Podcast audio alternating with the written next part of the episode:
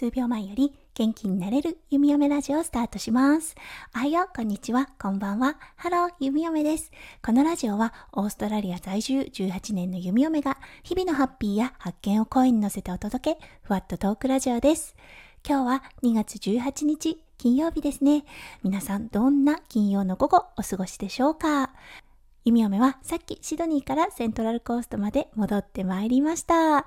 本当に短かったんですが、一泊二日のシドニー旅行、はい、心から満喫できました。うん、そしてお話ししたいことはね、本当に山ほどあるんですが、まだ心も頭も整理されてない状態なので、今日は特に印象に残ったデジタルディトックスについてお話ししたいと思います。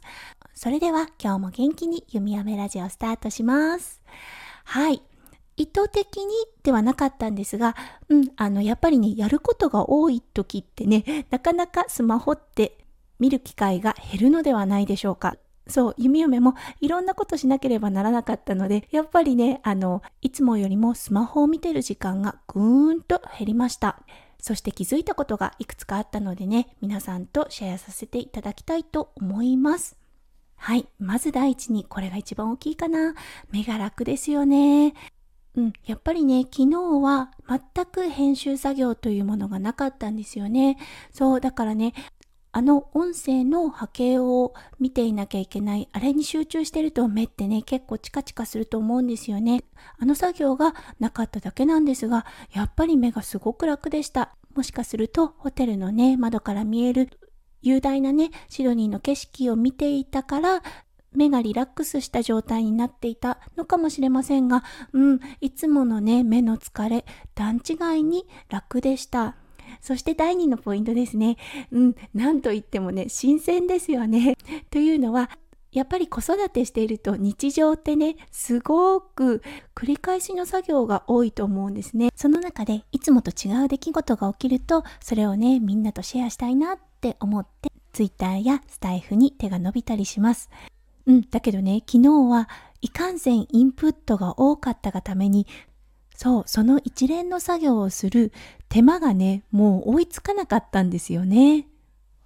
そのため、スマホにほとんど触らなかったっていうことでね、うん、やっぱりね、受けた印象、心がね、新鮮だなって思いました。はい。そして第3のポイント。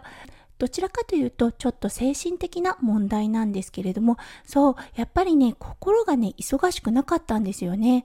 そう、いつもだったら、あ、これがあった、あ、これを写真撮って、うん、これをあげて、そして、反応があったりコメントがあったらそれを返してっていう作業がやっぱりあると思うんですよね。